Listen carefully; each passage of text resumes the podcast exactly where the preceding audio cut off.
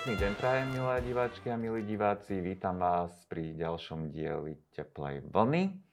Dnes sa rozprávame so známou umelkyňou Paulínou Fichtačiernou. Dobre som to povedal, že? Vítam ťa, Paulína. Ďakujem pekne. ďakujem, a ďakujem si... za pozvanie. Áno, áno, ďakujem, že si prijala to pozvanie. Ja by som len doplnil, že v podstate si celkom známa umelkyňa, získala si v roku 2020 cenu Oscara Ščepána, dobre som to povedal, dúfam. A takisto vlastne sa venuješ vo svojej tvorbe aj inakosti alebo aj telu, proste využívaš také uh, skôr iné formy v rámci toho vytvarného umenia. Tak uh, chcem sa ťa opýtať, uh, získala si tých viacero cien. Čo ťa vlastne k tomu priviedlo, k tomuto typu umenia? No tak uh, najprv som začala pracovať v médiu grafiky. Keď som bola dieťa, tak som vyrastala v prostredí, ktoré bolo pre mňa dosť inšpirujúce, lebo otec je architekt a mama matematička. No a ja som mala sklony realizovať monumentálnejšie veci a v 90. rokoch, keď prišlo obdobie, keď sme mohli sa lepšie dostať ku kamere a realizovať uh, veci ako kvázi a podobné projekty, tak ma to nesmierne zaujalo a potom postupne som hľadala ďalšie rozličné nové formy, ako vyjadriť nejaké myšlienky, ktoré ma zaujali. Pracovala som v takých rôznych projektových líniách a postupne som čoraz viac e, sa zahlbovala aj do problematiky sociálnych e, rovín. Takže e, postupne som prišla aj k riešeniu takých otázok, ktoré si naznačil. Uh-huh. A akom smere sa venuješ vlastne tej téme inakosti a téme tela, téme identity, hej, ktorá sa odráža v tvojej tvorbe? Tak okolo roku 2000 začalo to tým, že som si začala uvedomovať uh, ľudí, ktorí žijú v ťažkých sociálnych podmienkach na okraji spoločnosti, na periférii. Potom som si začala všímať aj uh, ľudí, ktorí sú v situácii pacientov, ktorí sú v situácii nejakej izolácie. Tam nemusela byť iba kvôli zdraviu, mohla byť aj uh, izolácia sociálna, urbánna a tak ďalej. A postupne uh, som sa zameriavala na tieto témy skrze uh, také portréty jedincov, ktorí, uh, ktorých som pokladala za zaujímavých, pretože vedeli tú svoju situáciu zaujímavo zvládať. Že dokázali o nej nejakým spôsobom porozprávať, alebo ich životný príbeh bol možno niekedy aj takou matricou, mm-hmm. akoby zo všeobecňujúcou ale zároveň mali uh, tie príbehy v sebe aj taký pozitívny moment, z ktorého sa dalo ako keby poučiť. Niekedy som z neho bola až dojatá a v tom období som si dlho uchovala aj v pamäti niektoré výroky tých uh, mojich aktérov a vlastne som s nimi akoby spolu nažívala. Niektorí už sú po smrti, ale mm-hmm. vlastne stali sa súčasťou môjho života. A spomnieš aj nejaký konkrétny príklad, alebo... No, na, môjmu srdcu najbližšie bol asi Maroš, ktorý teda ešte žije, aj sa s ním občas stretnem, hoci už sa odsťahoval zo Žiliny, pretože keď mu zomrel otec, tak sa odsťahoval ku svojej sestre a vtedy, keď som ho natáčala, tak bol zhruba v mojom veku a to bol teda muž, ktorý bol postihnutý v detstve mozgovou obrnou a mal taký pravidelný rytmus. Natočila som s ním video s Marošom a jeho také výroky narážali na takú ako, zdal sa mi, že srdcom je veľmi dobrý človek a naražali na takú uh, hranicu rôznych takých vecí, ktoré mne boli veľmi blízke, veľmi sympatické mm-hmm. a uh, krásne komentoval až dojímavo napríklad príbeh jeho mamy, ktorá mala rakovinu a zomrela na ňu, ale uh, vlastne jemu bolo zle rozumieť, to video je pomerne dlhé na to, že to video má až 20 minút a mnohí ľudia, keď prišli, boli nervózni, keď ho pozerali že mu vlastne nerozumejú, ani ho nedopozerali. A práve teda, keď si sa opýtal, tak uh, s ním je spojená aj taká pre mňa zaujímavá vec, že práve toto video, ktoré tu nemalo veľkú odozvu na Slovensku, pretože ja som práve na schvál akoby nehala toho diváka, trošku nech sa potrapí mm-hmm. s tou trošku horšou zrozumiteľnosťou, pritom teda anglické titulky tam boli. Takže vlastne som trošku akoby skúšala aj trpezlivosť ľudí, že či dokážu počúvať takého handicapovaného človeka a e, prísť na ten príbeh a prísť na tú jemnú krásu toho jeho komentára, toho myslenia, toho e, uvažovania. E, tak práve toto video si všimli kurátorky z Japonska a potom som sa dostala na jednu veľmi zaujímavú výstavu, ktorá obehla viacero japonských miest. Potom som aj bola v Tokiu a vlastne som tam mala aj prednášku, kde o, o rôznych takýchto veciach, spojitostiach, aj o rozličných kultúrnych prístupoch sme mm-hmm. sa mhm. rozprávali. Takže no to som už trošku ale odskočila od tvojich otázok. Len chcem povedať, že toto video teda je ten konkrétny príklad, mm-hmm. ktorý zároveň má aj takú možno také zaujímavé pokračovanie v tej mojej profesionálnej tvorbe. Ale ja by som len ešte dopovedala, že o, o, tu som vnímala akoby tie sociálne problémy, ale zároveň o, som neustále pracovala aj z, v tej línii o, takých tera, o, o, tém o terapii, liečbe, mm-hmm. pretože sa to týkalo najprv mojej starej mamy a potom veľmi intenzívne aj mňa. No a možno o, odtiaľ to pramení aj tematika toho tela, No a otázky identity, to súvisí skôr s takými mojimi feministickými postojmi a v súčasnosti so situáciou môjho syna. Mm-hmm. Keď už teda o tom hovoríš, pozvali sme ťa aj preto, lebo v podstate si matkou e, transrodového dieťaťa, syna. E, aké to pre teba bolo, hej, keď sa ti prvýkrát zveril, že ako to cíti? Lebo narodil sa teda bolo mu pridelené pohlavie dievčenské zo strany lekárov, ale teda predpokladám v určitom veku asi prišiel za tebou a povedal ti, ako to cíti. Aké to bolo? Tak jedna vec je asi z pohľadu jeho a druhá vec je z pohľadu mňa ako rodiča. Mňa to zaujíma sme... skôr práve z pohľadu toho rodiča. Hej, že... no, tak áno. Moje, mo, uh, mám teda dve deti, a obidve, je medzi nimi väčší odstup, ale obidve mali spoločné to, že sa narodili ako veľmi šikovné deti, naozaj šikovné po všetkých stránkach. Aj mm, veľmi inšpiratívne pre mňa. A mimochodom o tomto som e, rozprávala v rozhovore Stelesnené šťastie mm-hmm. pre Glosoláliu ešte v roku 2018. A vtedy som si uh, silne uvedomila, aký to je dar vlastne, dieťa ako také, čo všetko človeku dáva, keď som si to aj rekvetovala, nie, že by som to necítila, človek to berie akoby trošku ako samozrejmosť. No a Johan bol od malička naozaj veľmi živé, kreatívne dieťa, ktoré staval bunkre v, dome a, a kreslil a všetko vytváral a tak ďalej. A všetky tie jeho hry mali charakter skôr takých chlapčenských hier. Mm-hmm.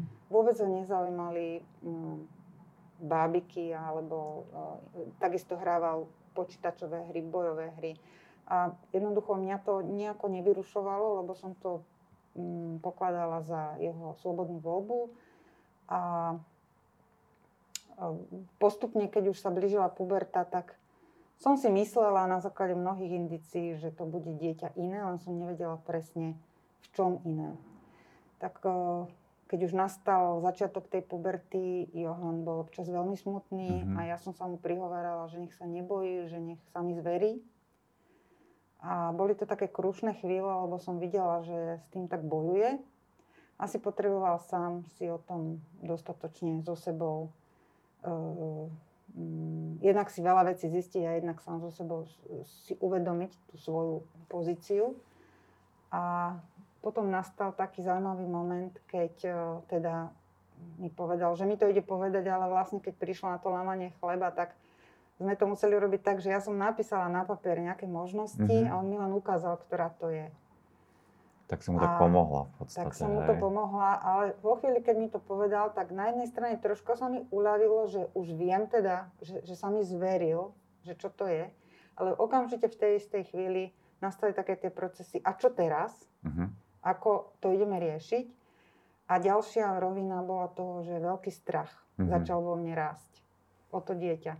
Takže v tej rovine, ako to riešiť, to, no, to je možno predmetom tvojich ďalších otázok, neviem, ale každopádne ten strach bol obrovský. Ja som potom, dá sa povedať, skoro rok nemohla spávať, lebo mm-hmm. som, som sa proste bála o dieťa. To bolo najsilnejšia vec vtedy, čo sa týka môjho prežívania obavy o to dieťa ako, čo s ním bude, ako bude fungovať. Bolo mi to ľúto.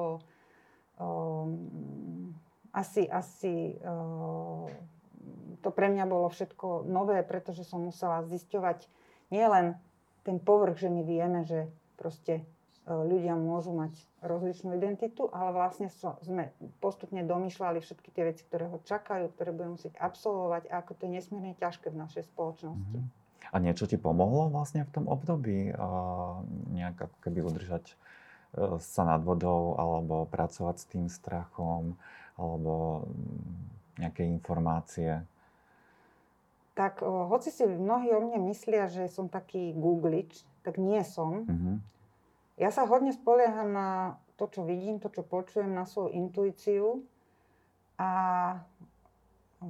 Niečo som si samozrejme pozrela na internete, ale snažila som sa zohnať pomoc okruhu svojich známych a postupne sa prepracovať k odborníkom. Ale najprv to nebolo úplne dobré nasmerovanie a aj keď to boli vyhlásení slovenskí odborníci, mm-hmm. psychoterapeuti a tak ďalej, tak som cítila, že to není, a teraz už viem, že to nebola žiadna pomoc. Mm-hmm. Ani sa na nich nehnevám, chápem, že nemali s tým skúsenosť, ale boli, neboli to vôbec dobré, dobré rady. A potom našťastie sme konečne zistili, že existuje vtedy ešte fungujúca transfúzia, organizácia transfúzia, kde sme sa teda si dohodli termín. A prvá osoba, s ktorou sme sa stretli, bola Romina Kolárik, neskôr potom Christian Havlíček a Katarína Franeková. A títo traja ľudia vlastne sprevádzali aj Johana, ale aj mňa. Mm-hmm pretože ako rodič som vlastne bola v takom sekundárnom akoby postihnutí z tej celej situácie vo všetkých tých rovinách. To znamená, že sám sa človek s tým musí vyrovnať, musí mať silu pomáhať dieťaťu správnym spôsobom a potrebuje to nejak odkomunikovať s rodinou, s okolím a tak ďalej. A uh, ja, som, ja som sa na to cítila, že to zvládnem, ale chcela som to spraviť dobre a chcela som to spraviť tak, aby to aby som bola pripravená aj na rozličné reakcie, aby som uh, to urobila korektne. Čiže aj silne odporúčaš, aby sa aj vlastne rodič uh, tak, transrodového dieťaťa poradil s odborníkmi a s odborníčkami, ktoré, ktorí téme uh, rozumejú, aby aj on v podstate ako keby podstupoval nejaké psychologické poradenstvo, terapiu, lebo tiež v podstate však samozrejme nikto nie je na to pripravený, potrebuje vedieť, ako na to, ako tie emócie spracovať, lebo naozaj akože tie informácie človek nedostane počas života, že aj takto sa môžu veci vyvinúť. A často je potom ten rodič taký osamelý s týmito emóciami a nevie, čo si s nimi počať. Mne sa tiež vlastne v poradenstve stalo, že majú potom tendenciu ako keby aj obviňovať to dieťa. Čiže, čiže odporúčaš to veľmi, hej? Určite v podstate si myslím, že málo ktorý rodič, e, ktorý dovtedy sa o túto tematiku vôbec nezaujíma alebo ani o nej nevie, môže, a zvlášť na Slovensku, zvládnuť tú situáciu celkom sám. Potrebuje sa obrátiť na odborníkov a potrebuje vedieť nielen tieto mm, veci o psychike a o tých vzájomných vzťahoch, ale potrebuje vedieť aj konkrétne kroky, čo má nasledovať, aké sú možnosti riešenia tej situácie ale čo si myslím, že je úplne najdôležitejšie je komunikovať hodne s tým dieťaťom, že čo vlastne to dieťa chce. Pretože jedna vec je, čo sa píše niekde na webe, druhá vec je, čo odporúčajú odborníci. A z môjho uhla pohľadu je najdôležitejšie vedieť tie hranice, čo chce dieťa, v akom asi časovom horizonte, či je to reálne. Pretože napríklad Johan bol netrpezlivý, veľmi mm-hmm. netrpezlivý a chcel všetko hneď. Áno. Ale keď som o tom zistila viac a viac, tak samozrejme realita bola úplne iná a o, musel sa naučiť byť trpezlivejší. Ale keď už videl, že preto robím niečo ja a že preto e, robí e, niečo niekto ďalší, tak ostal pokojnejší, lebo videl, že už je to v nejakom no, procese. A to je veľmi dôležité, aby, aby to dieťa cítilo, že a pochopilo, že áno, že nejde to zo dňa na deň, tá cesta je náročná, musí si byť vedome toho, že čo je možné dosiahnuť a čo nie. No, mať, mať proste tú reálnu predstavu. No, ja veľmi odporúčam, aby sa ľudia odbracali na odborníkov a v tomto období môjho života mám aj to, beriem to ako šťastie, že, alebo teda aj, aj ako nejakú vec, ktorá ma uspokojuje, že môžem aj ja pomáhať trošičku pretože dnes už síce transfúzia neexistuje, ale e, je im poradňa v Bratislave a e, každému vždy, kto sa na mňa s týmto obratí, tak v prvom rade hovorím, aby sa obracali na im poradňu. A niekedy sa stane, že e, Christian Havliček sa na mňa obráti s tým, že či by som mm, sa neporozprávala mm. s nejakým rodičom. Takto som sa už rozprávala s dvoma maminkami. Musím povedať, že to boli úžasné ženy a aj sme sa dobre porozprávali a oni reagovali, že im to dobre pomohlo, pretože e, je to niečo iné rozprávať sa s odborníkom a je niečo iné rozprávať sa s niekým, kto to podobne autenticky prežíval. Takže ja, ja v tom cítim akýsi mm, môj, mm, môj diel takej, že aj ja môžem trošku pomôcť, pretože ja som prežila také peripetie, kedy som bola hodne aj nahnevaná, hodne mhm. frustrovaná. Mm-hmm z toho, čo sa nám nejak e, nedarilo dosiahnuť, iba preto, že, že e, buď nie je tá legislatíva tak upravená, alebo preto, že niektorí ľudia nám hádzali trošku polena pod nohy. Mm, to Ale opäť, hej, že... no už Johan sa aj hneva, že by som to nemala tak spomínať. On asi nechce tú negatívnu energiu tak mm-hmm. vnášať, ale boli, boli veci napríklad, e, keď, keď sme riešili veci kvôli občianskému preukazu alebo podobne. Hej, že jednoducho o, vlastne ide o to, že o, ľudia nemajú hmm, takto. Keby, keby tí pracovníci mali dané pravidlá, tak sa nič nerieši a o, myslím, že čo je dôležité, je vyriešiť tú legislatívu. Kvôli tomu som eh, viackrát aj verejne vystúpila mm-hmm. a eh, neustále sa vraciam k tomu, že, že jedna vec je, že mať dobré vzájomné vzťahy s ľuďmi a druhá vec je, aby to dieťa mohlo absolvovať to, čo potrebuje, aby to bolo podložené eh, nejakým rámcom, pretože iným spôsobom to je vždycky na takom pomedzi, ako keby sa dialo niečo nelegitimné. A u nás stále ešte funguje takéto povedomie takých starších názorov a takisto aj nie je zapracované napríklad do, do nejakých opatrení to, že ty to vieš určite lepšie ako ja, ale teda Svetová zdravotnícká organizácia už vydala teda 11. usmernenie, Áno. Kde, kde už vlastne takáto situácia nie je vôbec charakterizovaná ako nejaká mentálna porucha, ale je to proste preradené do sexuálneho zdravia. Je to úplne akceptovaná vec. Transrodovosť je jednoducho e, situácia človeka, ktorá je asi tak častá ako u ríšavých ľudí, čo som sa teda dozvedela z podcastu, ktorý, ktorý mi doporučili takisto odborníci, keď som si potrebovala naštudovať veľa, veľa vecí k tomu, aby som mohla aj ja realizovať nejaké projekty aktivistické, výtvarné a tak ďalej. Mm, naozaj môžem súhlasiť, že čo sa týka toho systému, je tam veľa prekážok a hlavne nie sú tie pravidlá. Aj keď sa tie pravidlá pokúšajú ako keby nastaviť, tak stále nie je vôľa aj zo strany a napríklad ministerstvo zdravotníctva a, tie pravidlá prijať alebo stále sa robia nejaké obštrukcie. A práve tá neistota v tomto hej, môže, môže môže byť veľmi nepríjemná, či už pre lekárov, pre rodičov alebo aj pre ich deti. Ale čo by si ty teda rodičom takéhoto dieťaťa odporúčila, keď spraví coming out? Že ako by mali, nehovorím, že správne, ale ako by mali reagovať, respektíve čomu by sa mali vyhnúť? No tak určite to, čo si aj povedal, určite by nemali hľadať vinu u seba, u partnera alebo niekde v, v koreňoch svojej rodiny, v, rodokmeni. Skrátka, e, snažiť sa pochopiť čo najviac tú situáciu, zistiť si o tom čo najviac, byť tolerantný a čo najviac komunikovať s tým dieťaťom, to som už hovorila.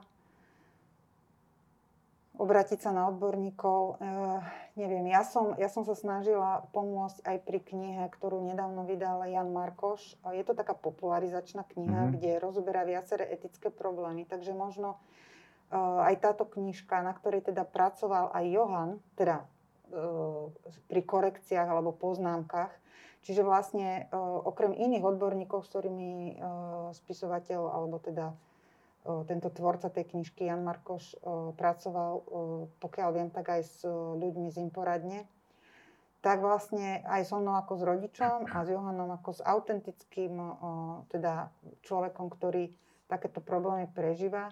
A snažili sme sa, aby všetky veci, ktoré sú v tej knižke uvedené, boli čo najkorektnejšie zo všetkých hľadisk. A o, teda napríklad aj táto kapitola by mohla rodičom veľmi dobre mm-hmm. pomôcť, lebo je písaná tak, práve pre, pre, pre tieto vzájomné akoby vzťahy a postoje. No, a, a už vyšla tá knižka? Alebo... Áno, áno, už a, vyšla. Je to a, čerstvá knižka. Čiže normálne sa dá dostať dá sa dostať kúpiť. A ešte ti niečo napadá k tým rodičom, že čo by mali, nemali robiť? No teraz si pripadám ako na skúške. Uh, no tak určite, určite hlavne, čo by mali. No, ma, mali by byť uh, možno pozorní ku všetkému, čo im tí odborníci povedia. My keď sme sa rozprávali s Katarínou Fránekovou, tak nám uh, napríklad radila celú postupnosť, ako aj komunikovať s rodinnými príslušníkmi. Uh, a základná rada je, že robiť všetko tak, aby s tým bolo vyrovnané dieťa. Mhm. Čiže nerobiť nič bez jeho vedomia. Čiže aj o tej jeho situácii informovať len do tej miery, ako si toto dieťa žila. To si myslím, že je akoby základ z tej mojej skúsenosti a na základe tej rady. A možno, že bez e, Kataríny by som si to nebola vedomá, také, takejto veci, aby som to riešila podľa svojho pocitu. A vidím, že to bolo veľmi dobré, lebo doteraz si jednoducho Johan nežela v niektorých situáciách, aby to bolo komunikované chce to nehať proste tak a ja to teda rešpektujem. No a mm, teraz priznám sa viac v tejto chvíli neviem povedať, ale ak myslíš niečo, nejakú, nejakú konkrétnejšiu vec, tak skús načrtnúť. Napríklad, hej, že ja som mal skúsenosť, že sa snažili napríklad veľmi, že porozumieť, že si to nevedia predstaviť, hej, že uh-huh. tieto pocity, uh-huh. že ako uh-huh. je to možné. Uh-huh. Že či, či je vôbec uh-huh. toto cesta, že snažiť sa ako keby do toho cítiť, keď proste to jednoducho asi nejde. Hej? Tak, tak sú tam dve možnosti. Buď si povedať, tak nemám ja potenciál na to, aby som to pochopila alebo pochopila, ale rešpektujem to, že mm-hmm. si vidím, že také veci sú, tak to rešpektovať. Alebo sa snažiť uh, nejakou empatiou žiť do toho a ináč to je veľmi ťažké, pretože ja som práve tie neprespaté noci niekedy naozaj o, rozmýšľala nad tým a nejakým prirodzeným spôsobom som sa dostávala ako keby do o, situácie takýchto ľudí a hrozne silno som si uvedomovala, že aký je tento svet pre nich môže byť ťažký a aký oni musia byť vlastne silní. Mm-hmm. Aký musia byť silní voči všetkým tým nekorektnostiam.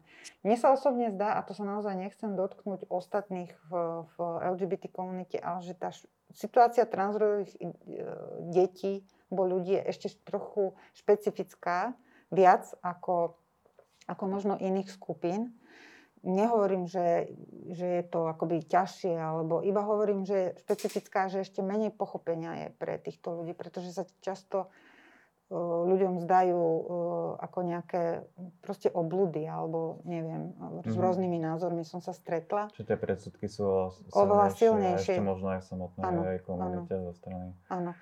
ľudí. A potom takže... stačí, keď ideš po ulici a čítaš reklamy, ktoré sú často sexistické a podobne, mm-hmm. tak vlastne si uvedomíš, ako je prešpikovaná spoločnosť s rôznymi nekorektnosťami aj v zaužívaní reči, zaužívaní vtipov, zaužívaní toho, ako veci majú fungovať. A že vlastne uh, sme veľmi ešte ďaleko od toho, aby uh, sme sa dostali na takú rovinu, kde to niektorým ľuďom nebude ubližovať jednoducho. Ja som sa stretla s tým, že mnohí si z toho robia už žarty, mm-hmm. alebo že sa chovajú tak blahosklonne, že no dobre, mne to nevadí. A to, to, to je takisto veľmi necitlivá Mhm. reakcia. To je, takisto môže byť veľmi bolestné, pretože ten človek predsa není o stupienok nižšie alebo o 5 stupienkov nižšie. Tí ľudia sú často veľmi šikovní, veľmi inteligentní. Teda uh, myslím si, že naopak mali by sme ich brať ako mm, nielen rovnocenných, ale uh, ich sa snažiť ochraňovať.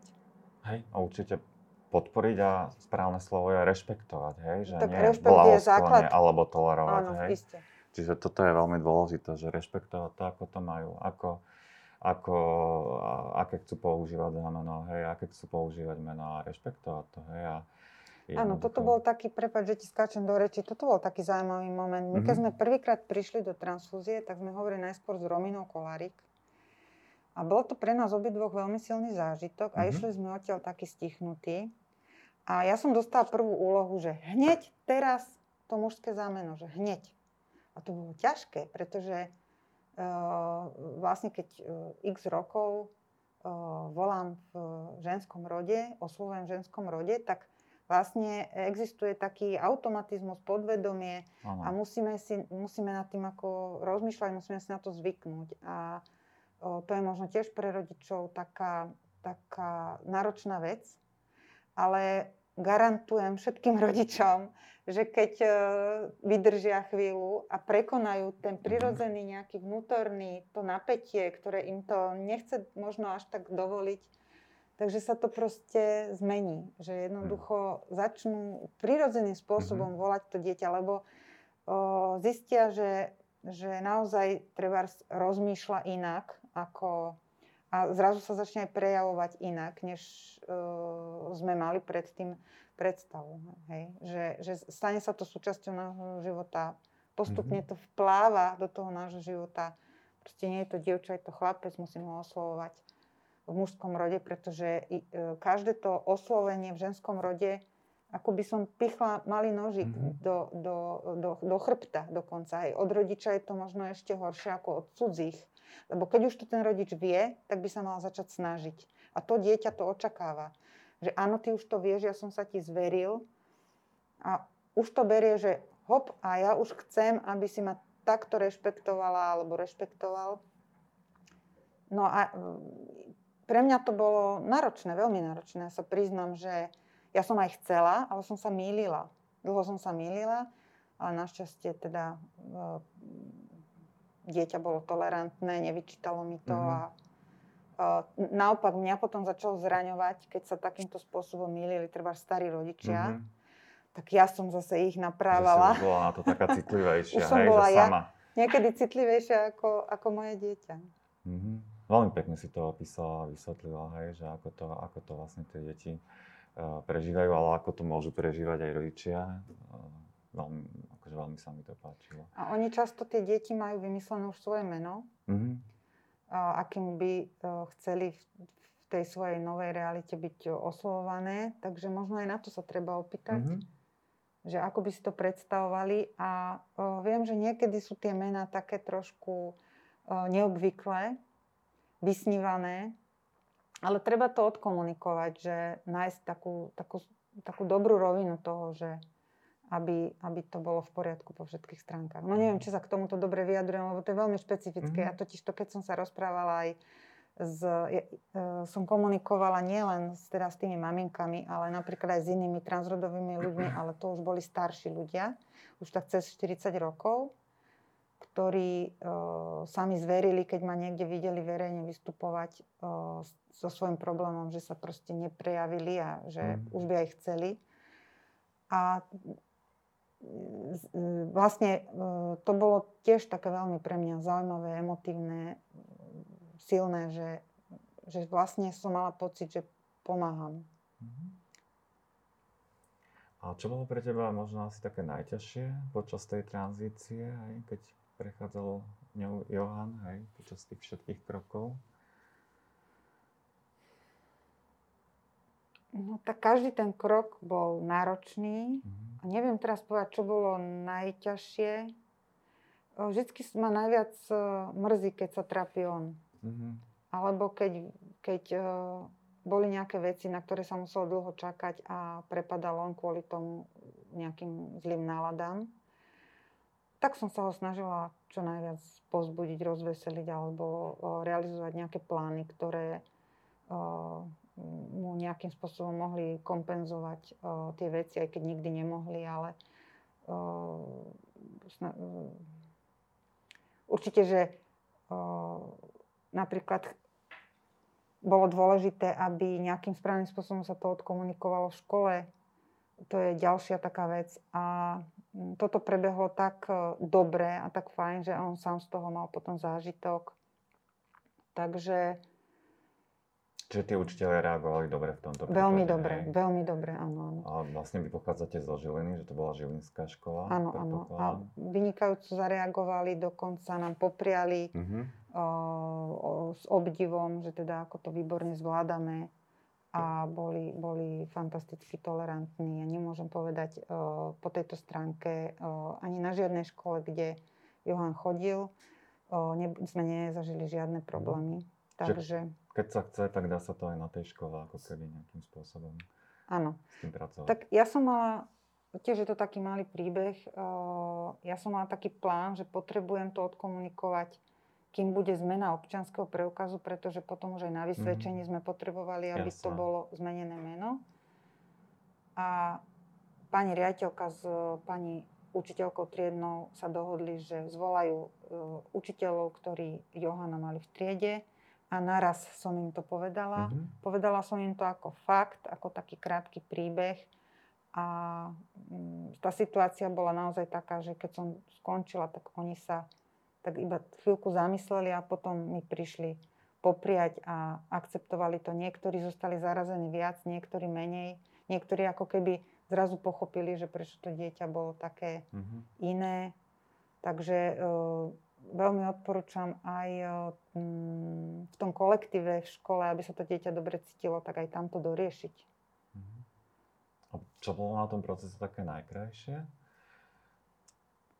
Ja, ja som ti vlastne neodpovedala dobre, že čo bolo najťažšie. Ale... Aha, a ešte, a... ešte bolo niečo ťažšie? Nie, nie, ja som si len uvedomila, že som sa odskočila z tej otázky, ale uh, ťažkých bolo viacero momentov, no, m, ktoré, niektoré možno by som aj nerada spomínala. Mm-hmm ale prežila som ich a prežilo ich moje dieťa. A čo bolo najkrajšie? No, za prvé, ešte si nemyslím, že sme na konci. Mm-hmm. O, asi najkrajšie je to, alebo najvzácnejšie je pre mňa to tá dôvera. A to je aj veľmi dôležité, aby teda sa budovala dôvera medzi rodičom a dieťaťom a o, že mi dieťa dôveruje, že jednoducho mi dokáže povedať, čo potrebuje. Samozrejme, náš vzťah je štandardný ako medzi matkou a synom, čiže on má svoj, svoj život, ja mám svoj život, ale dokážeme sa spolu aj zasmiať, dokážeme spolu dokonca aj tvoriť a realizovať veci, pretože dokážeme sa o tých veciach rozprávať, hoci má iba 17, už bude mať 18 rokov a vznikla taká ako keby nová taká línia v mojej tvorbe, ktorá sa venuje teda transrodovej problematike. Áno, tomu som vlastne sa chcel teraz venovať, že ako sa to vlastne odrazilo hej, v tvojom umení. Vlastne ešte, ešte keď som len riešila veci, ktoré, ktoré som tu spomínala, že sme išli za Rominou Kolárik a nasledovalo to dlhé obdobie niekedy aj takých mm, vecí, ktoré neboli úplne úspešné tu na Slovensku a museli sme potom hľadať zdravotnú starostlivosť v Čechách, tak som si uvedomila, ako veľmi e, je táto téma e, dôležitá a keďže na nás veľmi zapôsobila najmä Romina Kolárik, ja som natočila o nej video. Áno, bola sa to transfokácia po zatienení, hej? Dobre som to povedala. Áno. Ja som sa práve včera dozvedela od jednej mojej priateľky, kurátorky, že to video už je veľmi známe. A že teda, mm, ja, ja som dôvodila, ale veď v Bratislave bolo síce trikrát premietané, ale vždy len ako jeden večer. Lenže to video obehlo dosť veľa festivalov, Uh, takže ja som ale rada. Som rada, že táto téma mm, teraz zaznela, však uh, veď zaznieva už dlhé roky, aj bude zaznievať. Viem, že sa chystajú mnohé projekty ale e, chcela som prispieť tým, čím môžem prispieť ja a nehala som to ako takú čistú výpoveď Romininu v takých šiestich obrazoch a urobila som tako, taký pandan k, k dielu Dáma v, modro, v modrom, ktoré mm-hmm. som mhm. natočila ešte v roku 2005, kde o, pani Nora Hrabovcová rozpráva o svojich zážitkoch, pokiaľ vyfajčí jednu cigaretku a o, vzniklo to tak nenasilne, že vlastne takisto s Rominou som sa dohodla, že, že nech porozpráva Dohodli sme si len veľmi jednoduchý koncept a nech porozpráva o najdôležitejších momentoch v svojom živote, alebo tie, ktoré pokladá za dôležité. A samozrejme tieto témy alebo okruhy, ktoré si ona vybrala, tak veľmi úzko súviseli s jej teda špecifickou identitou. A o, možno, že aj toto video by pomohlo mnohým rodičom, keby si ho, mm-hmm. mohlo by to byť súčasť uh, takej, takej um, nechcem povedať, že terapie, ale takého pochopenia pre tých ľudí, lebo ona veľmi krásne tam rozpráva. Hej. Často býva súčasťou vlastne filmového festivalu inakosti, ale je, je aj nejak inak dostupné, alebo ešte zatiaľ není voľ, voľne prístupné v podstate? Nie je voľne prístupné, ale keby niekto chcel, tak určite. Čiže má zmysel urobiť nejakú osvetovú aktivitu, kde sa to bude niekde pre rodičov keby, premietať? Keby takže... vznikla nejaká platforma, ja ho určite rada mm-hmm. poskytnem. Keďže toto video nie je nikde v zbierkach kúpené, mm-hmm. tak ja s tým nemám žiaden problém. Mm-hmm. Aj diela, ktoré mi kúpili do zbierok, tak tie o, väčšinou neposkytujem takto voľne, ale o, s týmto by nebol žiaden problém. A vlastne v tých o, tvorivých aktivitách pokračujem. Chcela by som natočiť film s komunitou tu v Bratislave, mm-hmm. s vybranými ľuďmi. Ja som už trošku na tom aj začala pracovať, len nie len vďaka korone, aj kvôli iným problémom sa mi to zatiaľ nepodarilo pretože som mala také celkom závažné zdravotné problémy. Jasne. Pravdepodobne to mm. vyvrcholili všetky tie stresy, čo som Jasne. prežila. No a teraz vlastne hodne na celej tej situácii je závažné to, že sme teda v období pandémie a mm, musím počkať.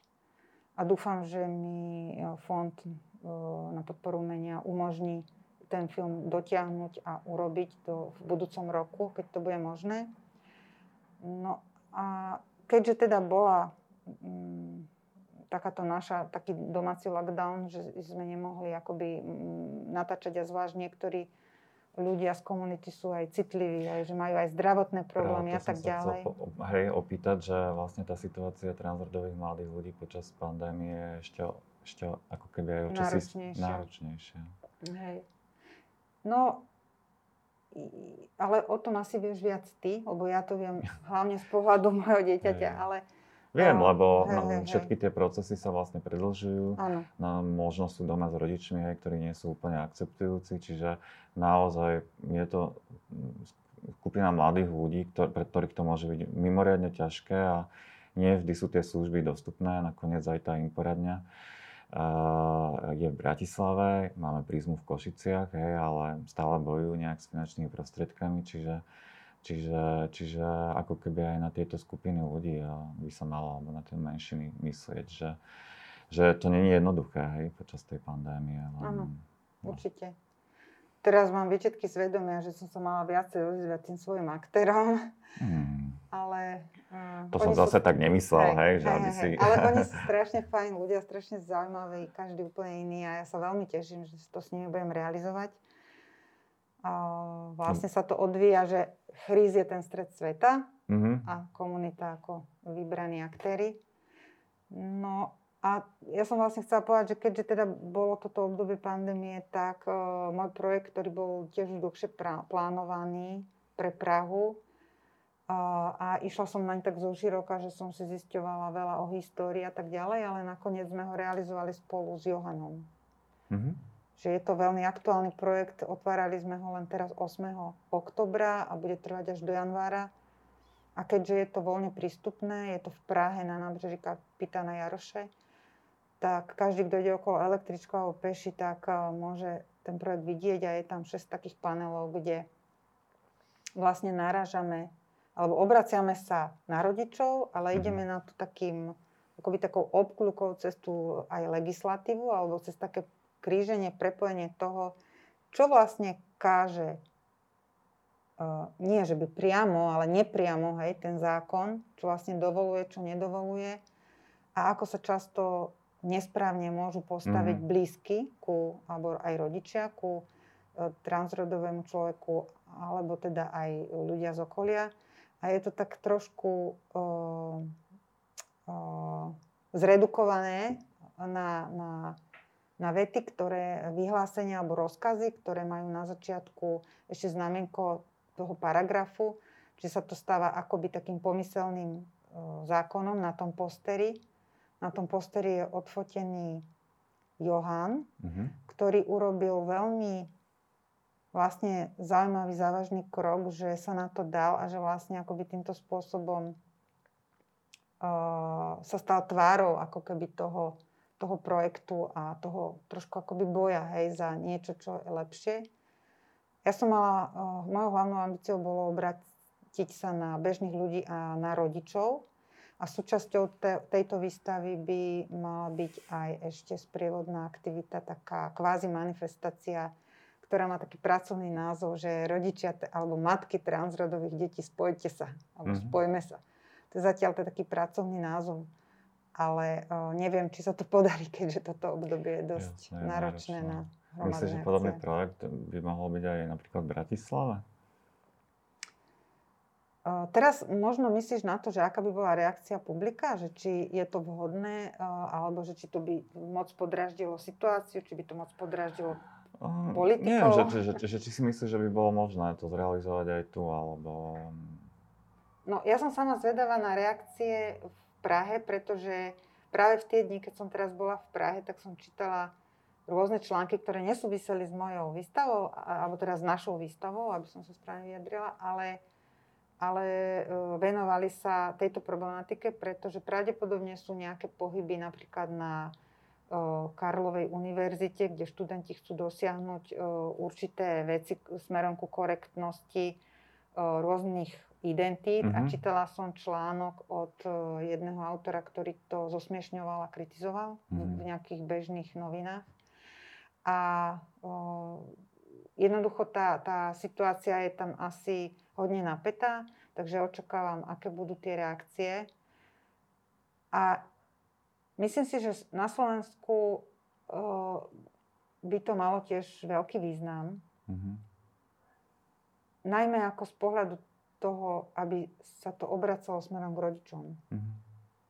Aby to pomohlo možno v konečnom dôsledku aj e, tým deťom samotným, aby si uvedomili, že, že nie sú sami, že v takej situácii uh, sú viacerí ľudia a že niektorí sa tomu dokážu aj tak ako keby postaviť.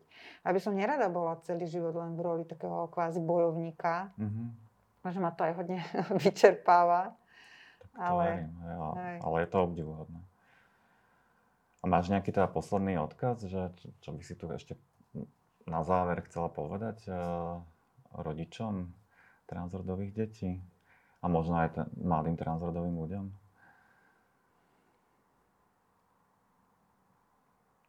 Tak nie každý sa možno narodiť do rodiny, ktorá je taká tolerantná, ako mal šťastie náš Johan, alebo ktorá je taká chápajúca a podporujúca. A že my máme naozaj taký uh, dobrý vzťah. A ak by to bol mysič pre dieťa, tak uh, nech sa to naučí rozlišiť a nech tú podporu teda sa snaží hľadať u takých ľudí, ktorí sú jej schopní a možno postupom času uh, sa nejakým spôsobom vyrovnajú aj tie vzťahy s rodičmi. Všetkým by som želala, aby nemali obavy a mhm. strach. A čo sa týka rodičov, tak o, veľmi by som im držala palce, aby mali veľa sily, veľa pochopenia pre svoje dieťa, vzájomnej aj pokory voči tej situácii, pretože nepomôže, nepomôžu žiadne prudké vlny. Treba zostať v akomsi pokoji a zvažovať možno niekedy aj každé slovo. Mm-hmm. Asi žiaden taký úplne... Mm, mne, sa, mne sa niektoré myšlienky veľmi páčia v poslednej dobe a jedna z nich je od Alice Koubovej, to nesúvisí s transrodovou problematikou, to je uh, filozofka, mm-hmm. ktorá píše o performatívnych uh, o performativite, o performatívnom pohybe a, alebo venuje sa divadlu, je pražská, pražská hm, filozofka, teoretička. A napísala uh, zaujímavú knižku aj robila prednášku v Bratislave a ja by som tak uh, sem transformovala jej myšlienku, že mysleť z druhého místa alebo mysleť z iného místa, čiže snažiť sa vžiť do, uh-huh. do tej situácie najmä toho človeka. Pekne, pekne si to uzavrela. Paulina, ja ti veľmi pekne ďakujem, že si sa podelila o svoje skúsenosti a vôbec, že dáš toľko energie tomu boju aj nielen za Johana, ale v podstate aj za iných, iných mladých ľudí a že sa venuješ v podstate aj rodičom, ktorí si prechádzajú niečím podobným. A veľmi radi ťa tu zase privítame, hej, keď, a budem ti držať palce, aby, aby sa aj ten dokument podaril a keď sa podarí, tak veľmi radi sa opäť porozprávam sa s tebou o tom. A takže ďakujem ti naozaj veľmi pekne, že si prijala túto ponuku zúčastniť sa teplej vlny. A ja by som sa veľmi pekne poďakovať, že aj keď uh, viem, že možno dneska som nepovedala všetko, čo som chcela, ale uh, chcela by som sa poďakovať za tú príležitosť, lebo si myslím, že to je tiež súčasťou toho, aby sa nejaká informácia dostala mm-hmm. k tým ľuďom, ktorí to možno potrebujú a že to je od rodiča, že to nie je uh, od ľudí, ktorí sú možno uh, odborníci a uh, tí rodičia si môžu pomyslieť, že, že nemôže to úplne chápať, keď sám mm-hmm. nie je v tom probléme. No, Takže ja veľmi pekne ďakujem takisto. Ďakujeme. Týmto by som sa rád rozlúčil, vážení diváci a vážené diváčky. Pozrite si tento diel Teplej vlny na našich kanáloch a budem sa na vás tešiť opäť na budúce. Moje meno je Andrej Kuruc a prajem vám pekný deň ešte.